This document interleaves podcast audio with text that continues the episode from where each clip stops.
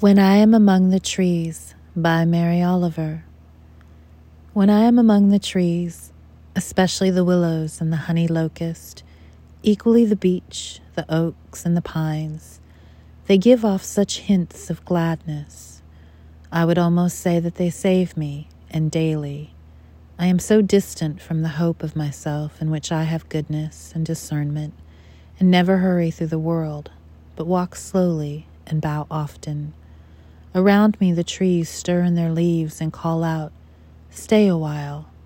The light flows from their branches, and they call again.